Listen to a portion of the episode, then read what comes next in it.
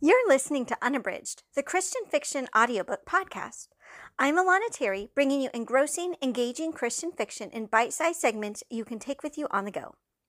This season's unabridged Christian fiction audiobook is Identity Theft, a suspense novel full of danger, intrigue, and mistaken identity set in the heart of rural Alaska. Identity Theft is written by me, Alana Terry, narrated by Becky Doughty, and sponsored by the award winning Kennedy Stern Christian Suspense series, available in unabridged audiobook format exclusively from Audible. Visit alanaterry.com slash unabridged for details. And now, enjoy today's installment of Identity Theft, an Alaskan Refuge Christian Suspense audiobook. Chapter 16 It's okay. You're going to be just fine. She heard the voice but couldn't see anything. She tried to open her eyes. Only blackness. She blinked again. Nothing. I'm here. A hand reaching out to her. She was pinned down, trapped. The voice was soothing. Can you move? I think I'm dead. She said the words but couldn't hear them. Driscoll's calling the ambulance. They'll get you to Anchorage. You're going to make it. Just hang in there.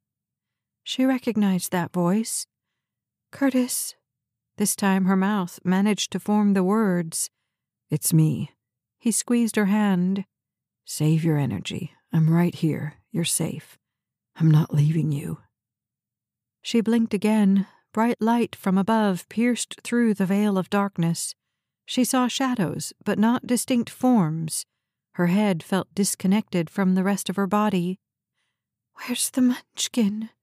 Her mouth was so dry she couldn't form any more words. Shh. He patted her hand, brushed some of her hair out of her eyes. I dropped her off with another trooper's family. You remember Taylor, right? Don't talk, just hang tight. I'm going to take a nap now. She only had enough energy to form the thought before she blacked out. A horrific, grating noise louder than any chainsaw, men yelling over the racket, a presence by her side, constant reassurance. She's going to be okay, isn't she? Pleading in his voice. She strained to hear the answer before everything fell once more to inky black silence. You're one lucky girl. Her eyes were so dry it took several attempts to blink them open. Driscoll sat next to her, sipping from a styrofoam coffee cup. She tried to speak, but her tongue was like dry cotton. She was on a bed, white linens, lights all around, too bright. You're in Anchorage, Sacred Heart Hospital. Driscoll cleared his throat. She tried turning her head, couldn't understand why she felt so confined. They got you on some pretty strong pain meds, he explained. You'll be disoriented for a while, but at least you shouldn't hurt. She tried to wiggle her fingers, toes, anything. Don't worry. Doctors expect a full recovery. He stood. Your friend is a lot worse off. Frankly, I didn't expect either of you to survive that kind of crash. He cleared his throat.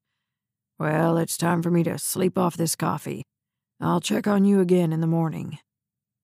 A nurse bustled in and played with the IV line hooked up to Lacey's arm.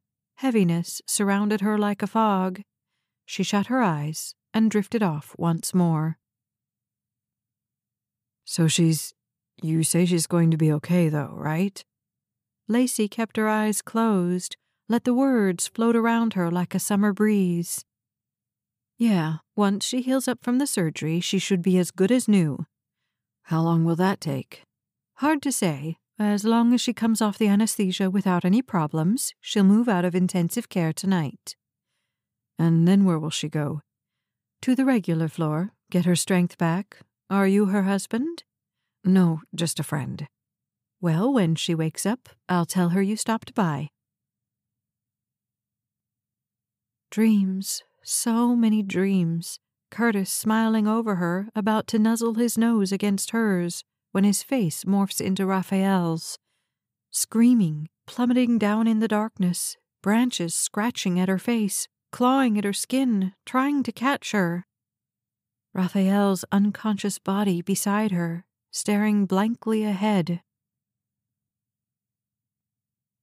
The nurse poked her head through Lacey's door. Someone's here to see you. Are you up for a visitor? Lacey winced as she raised the back of her bed to sit up a little. She wiped sweat off her brow. She had been having a bad dream, a nightmare of some sort. She couldn't remember the details. Yeah, I'm awake. Her voice sounded groggy. This was her third day post surgery. Or was it her fourth? She had a hard time keeping track of time. She knew Curtis wasn't coming back until the weekend, though, and Driscoll had flown home to the East Coast. Was it Raphael, then?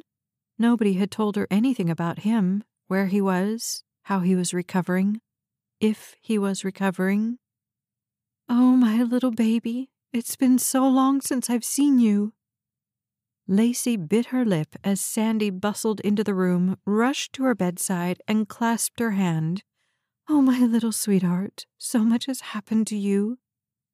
And right then and there, before Lacey could ask a single question, her foster mom started to pray. Oh, precious Heavenly Father, I love you so much. I love you for saving my sweet Lacey's life. I love you for protecting her from the men who were trying to hurt her. I love you so much, Lord, and I pray you would fill my sweet little girl with so much joy and peace and healing that she would be wrapped up in your arms from this moment on until she leaves this hospital even stronger than she was before. Sandy went on longer, but Lacey was too disoriented to pay much attention. How did you know I was here? she asked when Sandy was done. Your friend called, the nice policeman. Curtis, I think his name was. He called me and Carl, filled us in on what happened, I'm sorry I wasn't here sooner, sweetie. It took us a couple days to get everything figured out, you know? Get the tickets, make all the arrangements. She shook her head and clucked her tongue. Just look at you. I hope you'll forgive me. I wanted to be here sooner. Really, I did. Lacey was about to respond, but Sandy was still talking. It's just eating your father up inside that he couldn't come to so he made me promise to give him updates night and day on how you're improving. You look so beautiful, sweetie, all grown up. You've let your hair grow out. It's so much nicer that way. Lacey wanted to laugh, which was just as painful for her incision site as crying. I can't believe you're here, was all she could say. And I'll be here as long as you need, sweetie. Well, at least a week and after that we'll just have to see how things are going. Because you know Carl, he's just a mess when there's nobody there to cook and clean and make sure he's getting on a matching tie before he preaches. But you know I'm going to be here for you, precious. That's why I came as fast as I could. She took Lacey's hand and kissed it. I'm just so happy. It's such a relief to see you. It could have been a lot worse. Raphael, He's not doing well, from what I can gather. I asked them, you know, while they were showing me to your room, but of course it's hard to get any real information. But that could have been you, darling. Your policeman friend said they caught the man, the one chasing you. He won't be troubling you any more. Now, I don't think Driscoll would agree to it, but you know you can always come home and live with us if you ever need.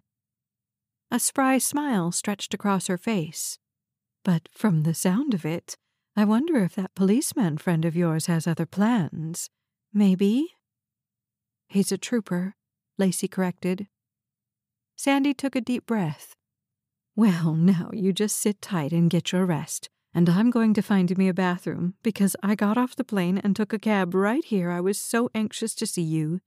But now that I know you're okay, I've really got some business to attend to. I won't be long, darling. Don't worry about a thing. She swept out of the room, but even after she left, a warm, loving presence remained wrapped around Lacey's body, filling her with a peace she hadn't experienced in four lonely years.